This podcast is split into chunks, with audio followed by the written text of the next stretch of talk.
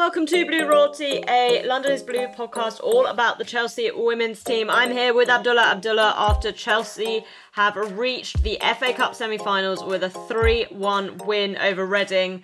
Abdullah, a bit of a weird match all round, but we have to kind of start with, I think, talking about the weirdness that was the experience of listening to this on the FA player. And so, for the first half, I wasn't listening to the commentary because I had been at the Lewis United game, so I was kind of like watching on my phone, but I was still walking around chatting to people. And then in the second half, I sat down uh, in a pub to watch it, put the commentary on my headphones. Whew. Um, it's not hard. It's not an easy job, sorry, to be a commentator. So I normally don't like to talk too much about these things, but this was like a bit of a joke, wasn't it? Uh, just a little bit. I mean, at, at, one point, I thought I was saying this to you earlier. I was like, at one point, I thought oh, maybe I'm wrong. Have I been? Have I been? If I've been saying, seeing, hearing the wrong things for like the, my, my entire career here, you know, player name pronunciations and whatnot, then I was like, no. I went to Twitter and I went, no, everyone, everyone's agreeing with me. Without, I mean, I just so I, I know I'm not an idiot. So it was just crazy. I was like, am I really listening to this? Have I like completely glossed over?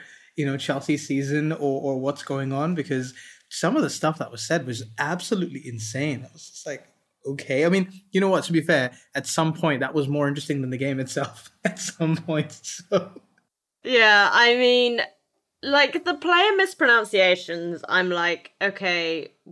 I guess if you get kind of put on this game, maybe last minute, or maybe you don't know, but I don't know. I just feel like regardless, you would like to think that the commentators were at least in and around the women's game enough to know that how you say Guro Reiten, or to know that Guro Reiten's a starter for Chelsea. Like, it's obviously it's uh you know an industry where you're often covering lots of things across lots of leagues and i really do genuinely want to be as fair as possible and also in some ways the fa player does do a good job in terms of we are able to watch a lot of games. You know, there are like a number of other leagues in Europe where if the game isn't one of the two selected for your main um, broadcast deal, you just don't see them at all. But it's just so frustrating because it feels like it's the bare minimum. And I think in a world where commentary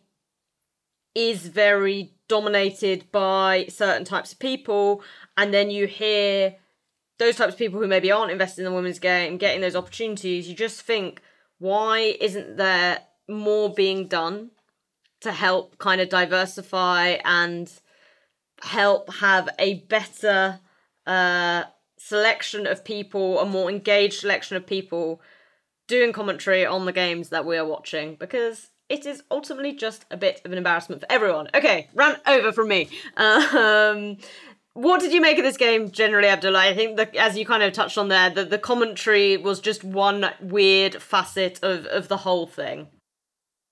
Um, I just it was just it was one of those games where I was like, you know, you could easily, you know, this was a game where you thought, all right, change team, right? Regardless of the change team, Chelsea should be able to navigate through this, um, you know, through this game without too many issues and and without too many problems and there's enough quality on that pitch to to, to kind of maybe dispatch Reading early on but some of the I think the attacking play was all right. I mean, I, I don't think that was too much of the issue. Yeah, they could have scored a few more, but you know, they still they scored a couple of early goals. They kind of settled into it, got easy.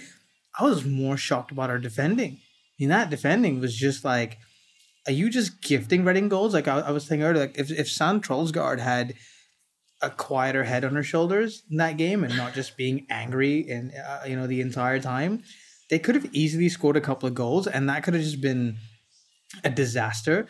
You know, that's just I was just like these are four.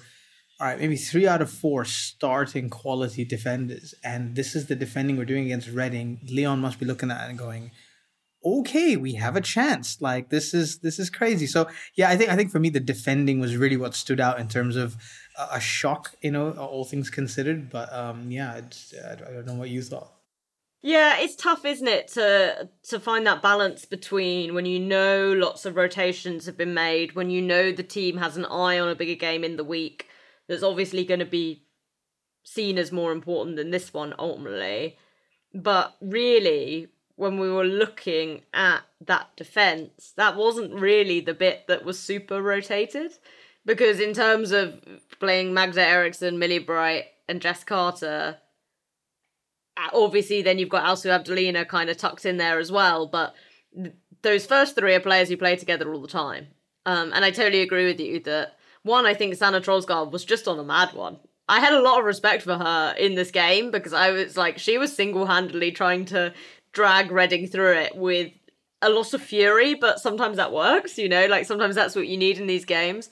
But yeah, I, I think it was kind of a disappointing defensive display, and I think we were lucky that the goal we conceded, which was then ruled out for offside, which was also a very whole bizarre thing where we waited so long for that, even though there's no VA. oh, there was no reason to wait for it. Um, but I think it was lucky that that didn't allow Reading back into the game, and that by the time they did get a goal, they, they we were 3 0 up, so it was only 3 1. Um, but we'll talk a bit more about the specifics of the defence, I think, later in the show. Let's go to a 3 1 match review here. Um, I'll let you have a think while I do some from Twitter. Craig Jenkins coming in with the this is the best one. No one is topping this this week with the Reiten slash Reuten slash Ruten. Um, yeah, just some of the myriad pronunciations that we got to hear uh, this afternoon. Abuleli at Chulu Manco coming in with Alsu, Alsu deserves minutes. Close shot says fix that defense. Camilla comes in with can't start Magda, and then that emoji where it's looking out from from one eye. Uh, Abdullah, what are you going for? I think uh, Lyon looks scary is what I'm gonna go with because yeah, we're gonna get into it, but like the way we played against Reading and and you know obviously a couple of weeks ago we played against Arsenal and then lost in that manner. It's just it's it's it's a little bit scary of what this Lyon game could actually end up with. So yeah, Lyon looks scary right now. I'm going with teetering on edge, which I know is kind of cheating because there could be a the in there, but I just said it like fast in an Irish kind of way, like teetering on edge. Um, just because when we look, I think, at the squad and the injuries that we're clearly picking up, we're going to talk about like the academy players and stuff. And I think that was a, a great thing to be able to see to have, you know, four academy players coming on in this game. But it also was a result of how few players we have currently available and the squad definitely feels like it's it's running a very very thin line but we are talking about the game against Reading that took place on Sunday, the 19th of March. That is today, if you're in and Abdullah's time. Uh, in the Women's FA Cup at the Select Car Leasing Stadium. Reading won, Chelsea three goals from Jess Carter, a penalty from Maren Mjelde, and a Guro Reiten goal. Gave Chelsea their three. Sanne Troelsgaard, as mentioned, got one back for Reading. Let's talk about this team then, Abdullah. So I, I mean, when the lineup came out, I tweeted being like, this team is vibes. Because I was looking and I was looking and I pride myself as being someone who's normally quite good at fitting the pieces into what I think Emma Hayes' plan was going to be. But I had no clue for this one. So we had Zecira Musovic, Alsu Abdullina, Magda Eriksson, Millie Bright, Jess Carter, Sophie Ingle, Jessie Fleming, Maren Mjelde, Niamh Charles, Guro Reiten, Johanna Rytting Kaneryd. From your perspective, how did this all actually look when it was on the pitch? Um, weird because it just felt like there was an overload of players in one certain position because a lot of them play in one position and there was like nothing in the other. Like I saw, I, I, I saw, I agree with you. It just looked like total vibes. It just looked like Emma Hayes just went, who are the 11 players I can pick that I probably can pick. I'm only going to pick two or three of them for Lyon and then the rest of them I can just kind of throw in. And this was that that that sort of lineup because I'm like, okay, we have do we have like one too many defenders, one too little, you know, midfielders, and then like no strikers, and then one too many right wingers because it just really felt like we were lopsided to to to one extent. And when you get onto the field, you're like, I know that this this this lineup that we're looking at here is um showing us playing a three-five-two, but I don't know. Was it a three-five-two? Was it a four-three-three? Was it a four-four-two? Like it just it just kind of felt like all over the place at some point because sometimes I saw Alsu Abdullina, um, you know, at left back. Sometimes she was at left wing. You know, Niamh Charles was kind of playing as like this weird false nine sort of position. And the only thing that really to me felt like made that made sense was Mjelde Ingle were at the base and then Fleming up front. So I thought there were parts of it that worked uh, and parts of it that didn't work that looked very very confusing. Um, but um, you know, but looked looked very very confusing. But like, you know, I sort of worked except for the attack where I felt like we were just there was just no real focal point. I don't know, if it was Niamh Charles' false nine, was Guro Reiten this false nine, or they were interchanging. I don't know, but it's clear that we need to buy a striker in the summer. There is just no there is no like there is no thing no, you need to buy a striker in the summer. I don't care who it is, someone needs to come in because we cannot go into a game resting Sam Kerr like this and having two wingers as the two strikers in this system. It was just weird.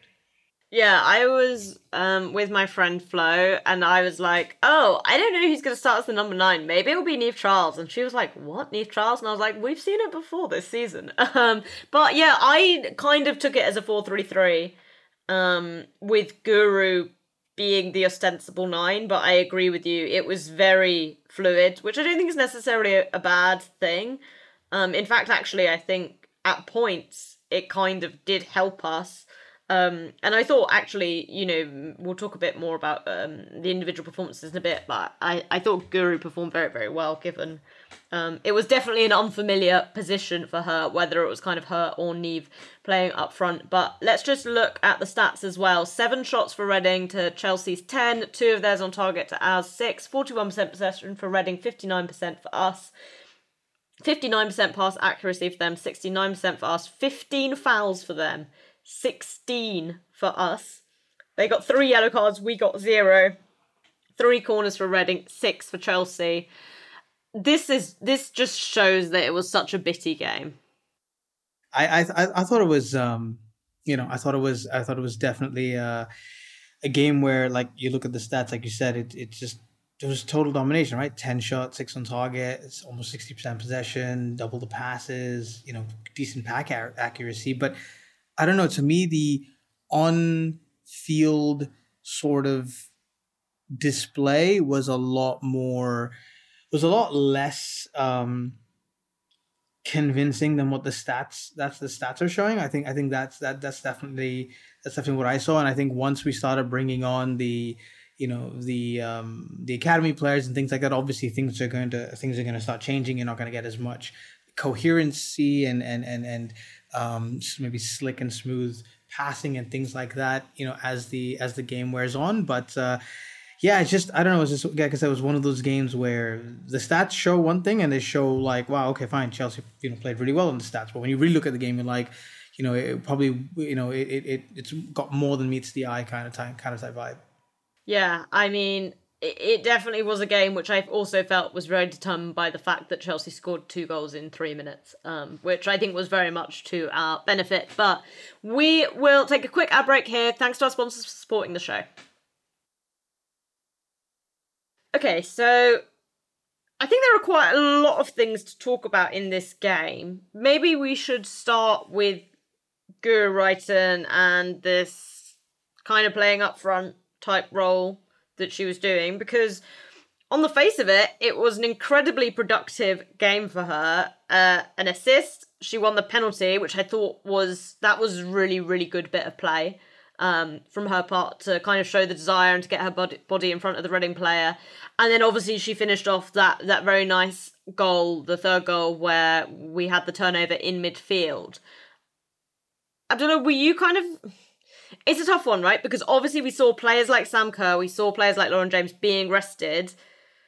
But then you've got a player like Guro playing a pretty significant chunk of minutes, and not only that, being really expected to to bring that level because so much behind her has changed. Was that a bit of concern for you?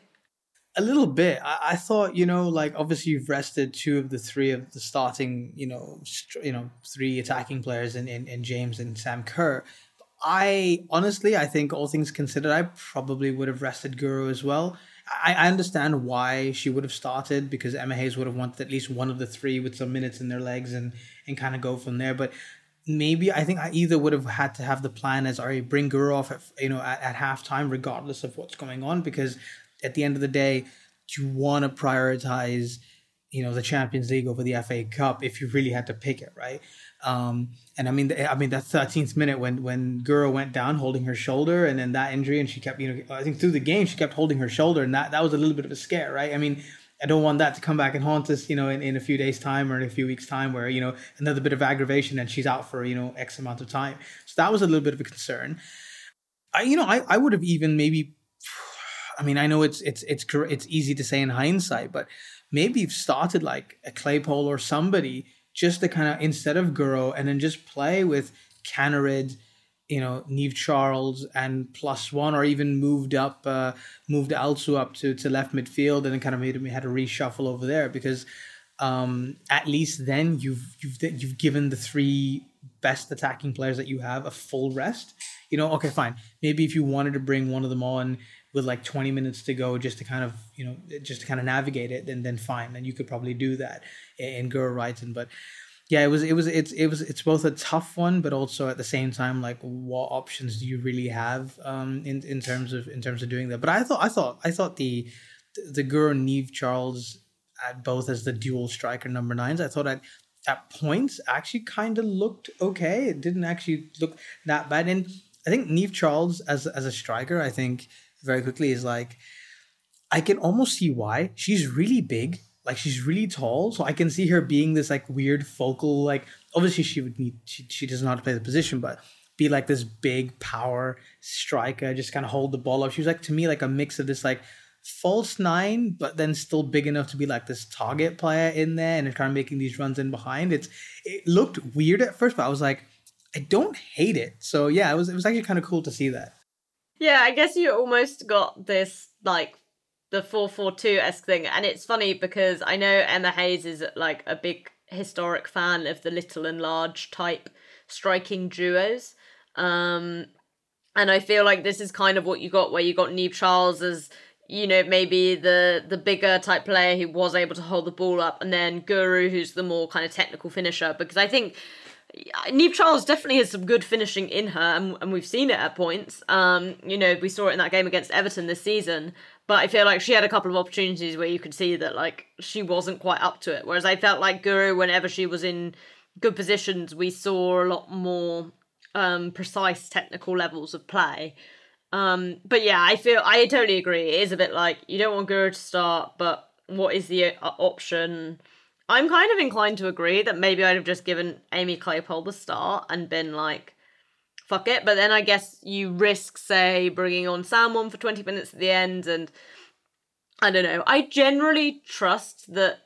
I, I do believe that we've seen over the past couple of seasons that Chelsea's medical department seem to be quite good at assessing where players are physically in terms of the minutes they're playing. So I guess that's one of those things where you just kind of have to trust and hope for the best. Um, but we should also talk about Alsu Abdullina, a player who lots of people obviously like to keep an eye out for, someone who's really, really captured the hearts of Chelsea fans. And, you know, we were saying before we started recording, is someone who, no matter when she pops up, no matter when she plays, just comes in at a really, really high level, which is not what you'd expect for a player who's played as few minutes as her and also is as young as her. Yeah, I agree. I mean, uh, you know, uh, Harry Edwards, you know, of the pod, tweeted, you know, he's tweeted here saying 17 minutes against Vllaznia in, in the Champions League, 15 minutes against Leicester, you know, 24 minutes against West Ham in the Conti Cup, 14 minutes against Brighton, and obviously now she's completed like her first 90 minutes, and in three of those five games, she's got three assists, and you're like, you know, 160 minutes, three assists. That's that's not bad reading for you know for the limited number of minutes that she got there, and she just looks like uh, you know, I mean, it's weird because she looks like someone that can actually contribute. You know, when in all these in, in these in these tough fixtures that are coming up in terms of rotation and things like that, I think maybe there needs to be a little bit more trust in in her and her ability now because you know when she was playing in Russia, she was playing week in week out, right? Albeit it's the Russian league, it wasn't the greatest league in the world, but you that that has something has to you know something has to be taken into consideration there where you're like okay she came from a team that where she was playing on a regular basis. She played for her national team. There's got to be some level of almost respect given to the way she can perform. And i feel like this game against reading just kind of possibly might have told emma hayes all right maybe this is someone now i can trust on a regular basis going through the next season. Because you know if they're going to play like that Villa game in a couple of weeks' time after the double the double header against you know in the Champions League, like that could be a game you could start her again. I'm not saying we need to start her against City, but you know, with 15 minutes to go, I wouldn't be I wouldn't be averse to bringing her on. You know, like just for for for, for you know adding in an extra defender or adding in an extra attacker. Um, and giving giving her skill set. So yeah, I mean, like, you know, we'll talk about the academy players soon, but like the she's playing as little minutes as those academy players in a sense, and but she's showing the quality that is like ten times better in a, in a sense. Like her touch is really good. That assist that she had for Guro Reiten was actually I thought it was a really good, really good, well timed run. Um, and and and the presence of mind to say, all right, I'm not going to shoot myself. I'm going to pass across for Guro and, and let her score. And how many times do we see a player actually fuck up that pass that looks so yeah. simple? Yeah, yeah. And yeah. okay, yeah, Guro was was on her own, but we do see players like they scuff it or they delay too long, and you know, yeah, not only the run, but also I think the timing and all of that just showed a real level of intelligence. Yeah, absolutely, absolutely. And then if you, if you look at that goal again, the keeper and the defender are like converging together, so the gap to actually get that ball across is actually kind of small. And I thought it was just the inch perfect pass, the intelligence, I think. So I think just that moment alone for me was just like, all right, this she's ready to play. I, I really do think that she's she's ready to give a little bit more to this team than than, than what she has. And, you know, maybe it's taken an injury crisis to, to understand how good she is and, and, and and bring her bring her forward. But yeah, I think I really do think that, you know, Alsu Abdullina has to ha, has a role to play and not just because she's got half the same name as I do. I really think she needs to start playing. Yeah, I hopefully we we see more from her because I think we've seen her, you know, be trusted more as the season's gone on, and and I think she's getting rewarded for for the minutes that you know she she has shown. Um, okay, next I think we should talk about the other kind of standout shifteroo, which was Maren playing in midfield. Um, obviously we saw this for a very very short amount of time against United, but here she was like firmly playing as a kind of eight, and I thought it was fine. I kind of liked it. I I felt like obviously it was a bit of a strange thing I think to see her and Sophie playing together, but again this comes back to something I've said before, which is that it amazes me how little we've seen Maren Mjelde play this season because this game kind of showed and proved that she is a player who will always give you a certain level of quality, no matter where she is on the pitch. Hundred percent, hundred percent. Like you know, we were. I mean, I remember we were all shocked when she started against Man City at the end of the season, and she came out with a pretty decent game, coming out from right back over there, and then come starts in midfield here. It's it's. I, I know that Maren's not playing because of you know coming back from the injury, and obviously there are other players around that that, that, that, that I think Emma Hayes wants to trust and plays wants to play more, but again, another player that's probably has fresher legs and is looking good. Like, you know, like and, and, and has played in probably three different positions now. Has played at right back, a little bit of center back, and now as as a defensive midfielder. And you, you almost look at, you know, all three positions and go, Maren has the intelligence and the experience and, and, and the capability to play all three positions really, really well. And at the same time, you like you could trust her in like a big game because she's already proven it against Man City. She came on against United, like you said, and played a little bit over there. So and, and did her job. And here she kind of was.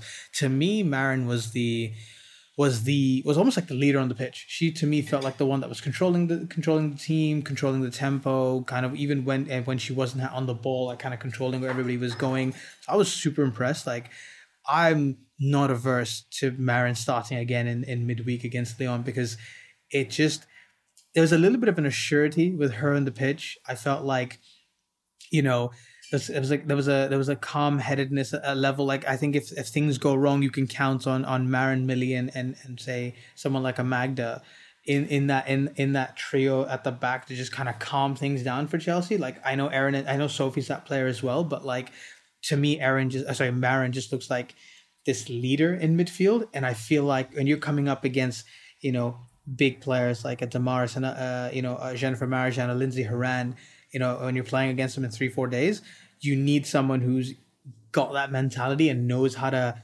navigate that big game. So yeah, I, I mean, I, I really thought Maren was really good, and and again, should be playing a lot more than she has. Yeah, I totally agree. I'd like to see her start against Lyon just because she it's like what you're saying, she brings a level of calm and a level of gravitas and you know, sometimes I think she does get caught out for her speed, but I feel like broadly compared to some of the performances maybe we've seen defensively recently, she's ranks a lot higher than certain players right now and she's she's reliable and it doesn't always feel like there's a huge amount of players within the Chelsea team on a defensive basis who you can really say that about that you know you you kind of know what their level is and they're not to drop in and out and sometimes I feel like there's too many players who potentially might have a good game or might have an awful game and you don't really know what you're going to get. Whereas I feel like Maren Mjelde, you know what you can get and you can consequently game plan for that. Like, do you need to tell your winger to be prepared to drop back more because you're playing Mjelde behind them. Like, fine, if that's what you need to do, that's what you need to do, and you can, you know, you can think about doing that. And yeah, I mean, it'll be interesting to see. We'll we'll talk about d- defense in a minute. Let's just quickly talk about obviously why we had this weird lineup. So, no Erin, I assume hamstring strain, which is very strained. Clearly, it's still out. Uh, Perisset, I think, was a precaution. Cankovic, a bit unclear, but also I think wasn't fit to start against United. Obviously, lots of players out injured or seeming to pick up these little injuries. And there's a point in every team season, I think, who, where this starts to happen for them. And it's maybe not surprising that it's happening for us during the craziest month we were going to have, March. How worried are you about the impact of these absentees ahead of not only this first leg against Lyon on Wednesday, but also that that game against Manchester City that we've got on Sunday? It's tough. I mean, it's tough because you, when you've got these short turnarounds between the next three games and like Lyon City, Lyon, you are then putting a huge amount of strain on the players that are going to start in like three, three, four days time. Like I think those those players are gonna have to because it's weird because you know you got such a thin squad. I think more so for players like Erin Cuthbert and, and say Jelena Cankovic, you look around and go, if I get injured, there's literally nobody else to play in that position, right? Because, for example, look at Cankovic. She's the third number 10 after Pernille Harder and Fran Kirby. And she basically, she's like, well, if I get injured, there's nobody else. And then, you know, do players maybe start playing within themselves a little bit? Like, you know, not not actively, but maybe subconsciously start going, you know, I'm gonna maybe not run into that tackle or, do anything because of the injury crisis and, and and potentially that's there. And you know, suddenly, you know, you you get even one minor injury, you have to take somebody off and bring somebody on. You have to then uh, readjust an entire team, and then you're then weakening. You're then uh, you're inevitably weakening one area of the pitch, regardless of where you're trying to to patch up. And if you're going to keep doing patchwork, you know teams like Lyon and Manchester City, who are, you know who are both I think are slightly on the up and, and coming back into form at the right time for themselves, um, can really take advantage. I mean, like we're looking at Reading today.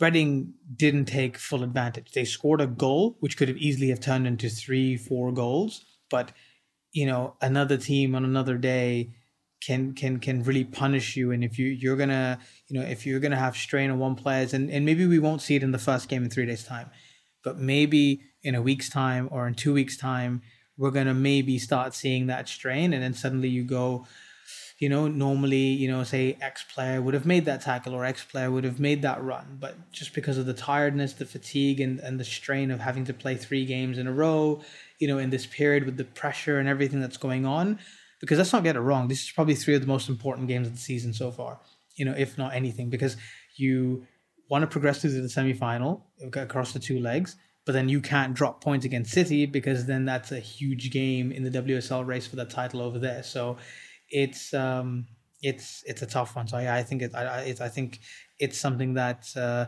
you know if one or two players can come back, then it's a huge uh, load off everybody else's shoulders. Yeah, and listen, Emma Hayes and Chelsea are some of the least communicative in the country when it comes to talking about injuries and things like that, which is partially why not only are we in the dark, it's almost like you can't even really everything that gets said about it you then have to take with another pinch of salt because stuff that can be made to sound innocuous then turns out to be more long term etc etc you know when Erin Cuthbert missed the Brighton game with a hamstring strain, I thought, oh, you know, she might be back before United. And here we are 10 days later. So it's a really tricky one. Fingers crossed. There was just a level of, you know, I know they were only in Reading, but if players weren't fit for whatever reason, just leave them at home. There's there's no point taking them there, and and hopefully we will we will see them in Lyon. Maybe it was a bit of mind games as well because you know I know that Lyon uh, didn't feature Ada Hegerberg, and then everyone's like, oh, she's going to come back for the Chelsea game. So, and I would say that I would much prefer to have Elena Cankovic and Ada Hegerberg in my team. okay, we're going to take another ad break here. Uh, when we come back, we'll talk a bit more about some of that defensive stuff that Abdullah just started touching on. So Abdullah, obviously, it felt like the game started off pretty chill. I felt like Chelsea were kind of in control. Scored at a great time. You know, Jess Carter can't can't get out of the goals now since she's in them. Followed it up perfectly with a lovely Maren Mjelde penalty. And at 2 0, I'm thinking, sweet, this is exactly the way we wanted this game to go. And almost immediately, it looks like Reading hit back. Okay, the goal was offside, but it felt like from that moment there was just a bit of unease within Chelsea's defense. Oh my god, yeah. I mean, for sure. I think um, I was I was getting worried because I was like, if this is you know if this is um, if this is what we're looking at against Reading, what is going to happen in, in a few days' time? Because like I, I think we were saying, like three of the four of these. I mean, if you're looking at it as a back four, three of the four of these players are players you would normally play in in, in, a, in, a, strongest 11. I mean, Millie Bright for sure, Magda Eriksson can easily be put in there, and Jess Carter is usually a rotation option coming up in, in any of those positions. So you look at it and you go, I mean, if you guys are, you know, we're playing, we're playing like this now, like what happens in a few days' time? And it's, and, you know, we were saying just before recording was like, Kadeisha Buchanan isn't actually playing any better than any of them. And, it's a little bit of a worry. It's a little bit of a concern that that if if if you know the other centre back on the bench is is not playing as well, then you know what happens. I mean, I wouldn't have been averse to just playing Buchanan over Millie Bright. Like if you want to rest somebody, you rest Millie Bright. Like I don't even remember the last time she's not played any minutes. Like I think she's played 90 minutes every single week of every single competition, at least in the last couple of months for sure.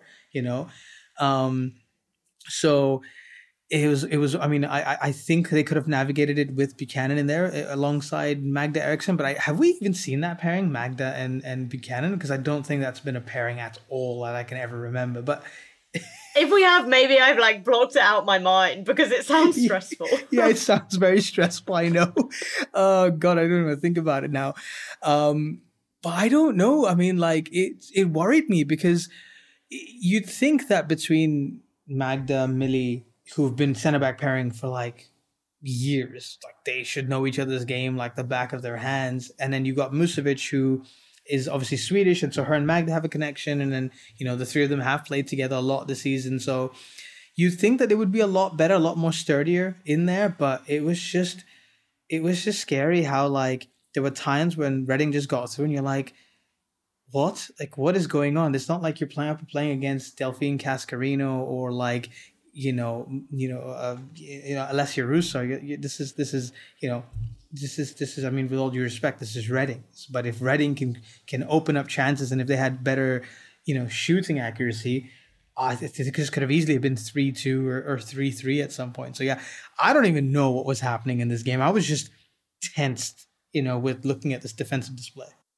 Yeah, and I mean, for me it is hard because I do feel like some of it has come down to to the performances recently of Magda Eriksson, which is a, it's a tough position to be in, and I don't know whether the contract situation is a big distraction. I could understand why it would potentially be if you say already know you're out of the club. And not that you're not like giving it your all because I don't believe that she's that kind of player, but you know, maybe you start to feel about things a bit differently. And it just feels like actually ever since she came back from from that injury against Wolfsburg last season, we've really not seen the best of her in the same way, whether it's been at left back, whether it's been at centre back, and I I actually feel like we've seen her played in both those positions quite regularly, and it doesn't really feel like anything's fixing it. But I I do also agree with you. It's not like Kadeisha Buchanan fills me with a whole lot more confidence. I am hoping we can just put this down maybe to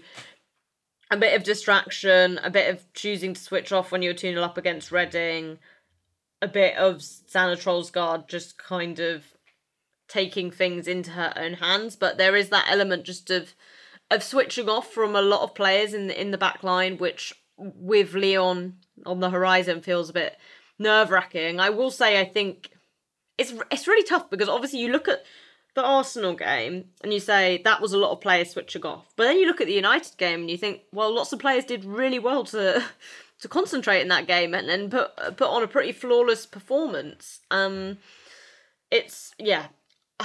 I would be surprised. I think if we see Magda start against Lyon, um, I wonder if we'll see the reversion to the United defense, but it's it's obviously been it's a bit of a tough one out there, and it feels like this is something that maybe Kadeisha Buchanan was meant to fix, and that hasn't quite worked out how everyone thought, and therefore you're kind of once again cycling through players. But let's let's move on to something a bit brighter because part of the reason maybe this game did feel a bit nervy at points is because Emma Hayes made changes, exciting changes, young changes, very early on in this game I was really intrigued when I was watching. I was like, oh, I wonder at what point, like, are we are we just going to see Aimee Claypole, for example, kind of get a ten minute run out? How how much are the names on the bench like just there, like for the match day experience, or are they actually going to get minutes? And and they got minutes. Um, Ashanti Akpan and Aimee Claypole got a good what 20 or so minutes and then yeah. Cerys Brown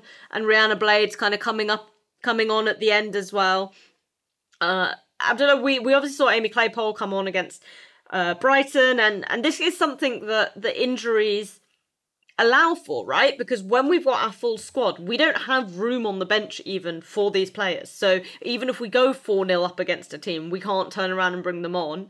And in some ways, it's nice to see that at least when they are on the bench, that Hayes is willing to give them the minutes because, you know, when we saw Claypole against Brighton, for example, I don't think she touched the ball. Whereas today, we were both saying, like, okay, you can really see why she's so highly rated.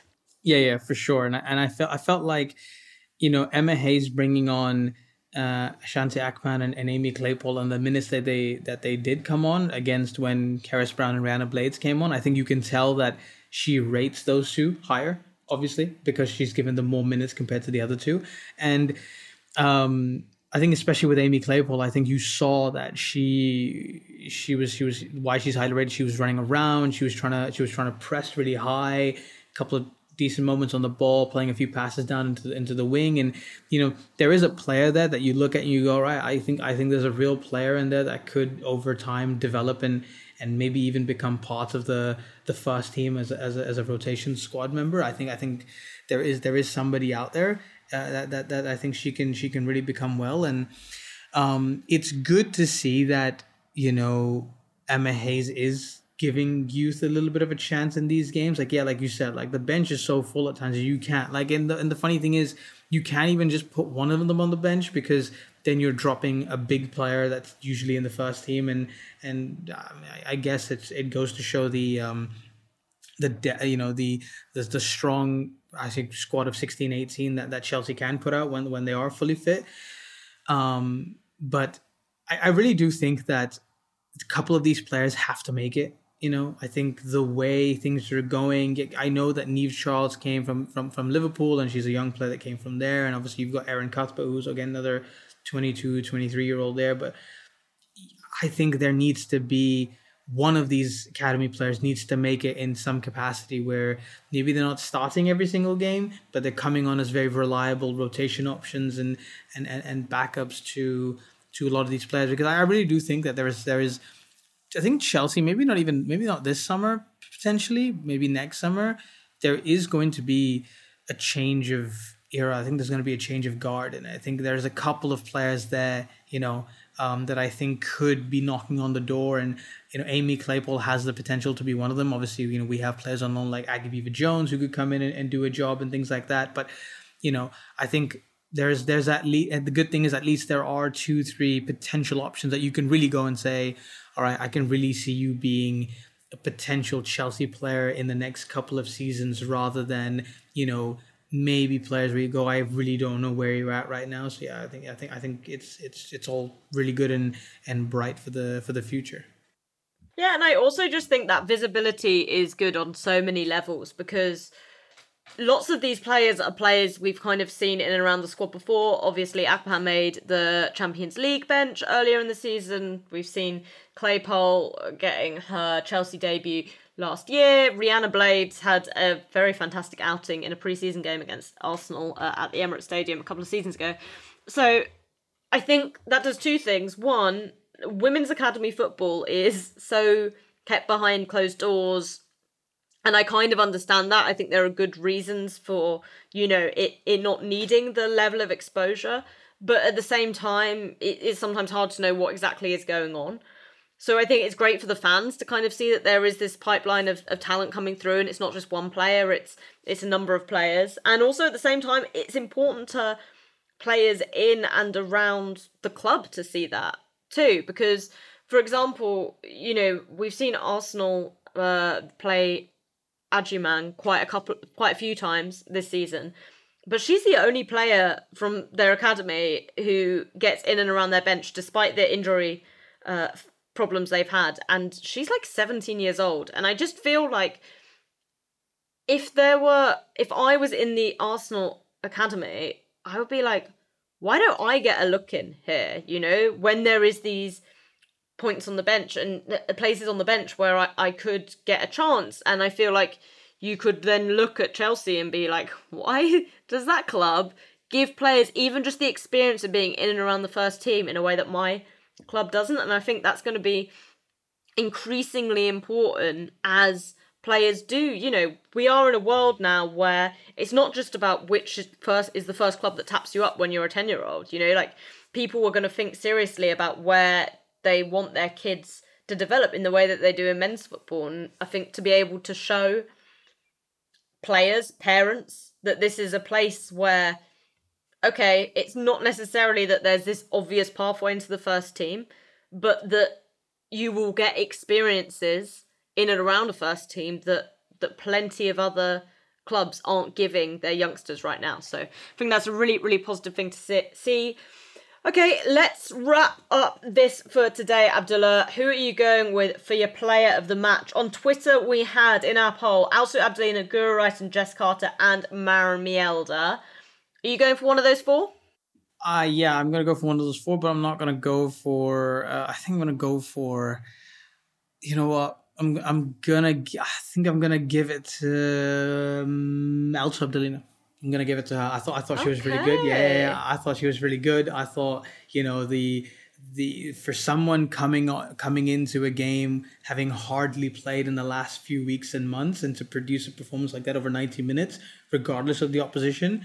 I thought was really good, and the assist was just was so intelligent that I thought, right, yeah, Eh, I, I think she deserves. And for me, a close second is definitely Maren Mjelde for me. There again, another player experience came in, kept it clean, but you know, and kept it kept it going. But yeah, I thought I thought Alsu was was really really good. So yeah, I'll, I'll give it to Alsu.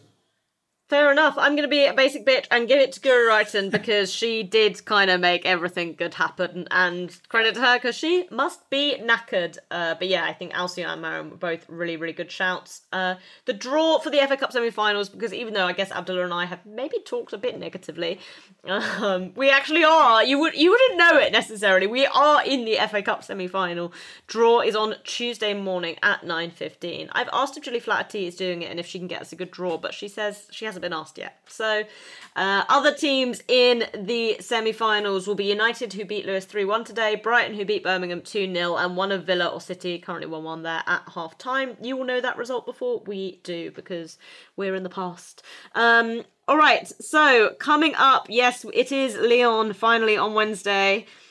Oh, I'm scared. Uh, I'm so scared. City. So scared. Everyone is scared.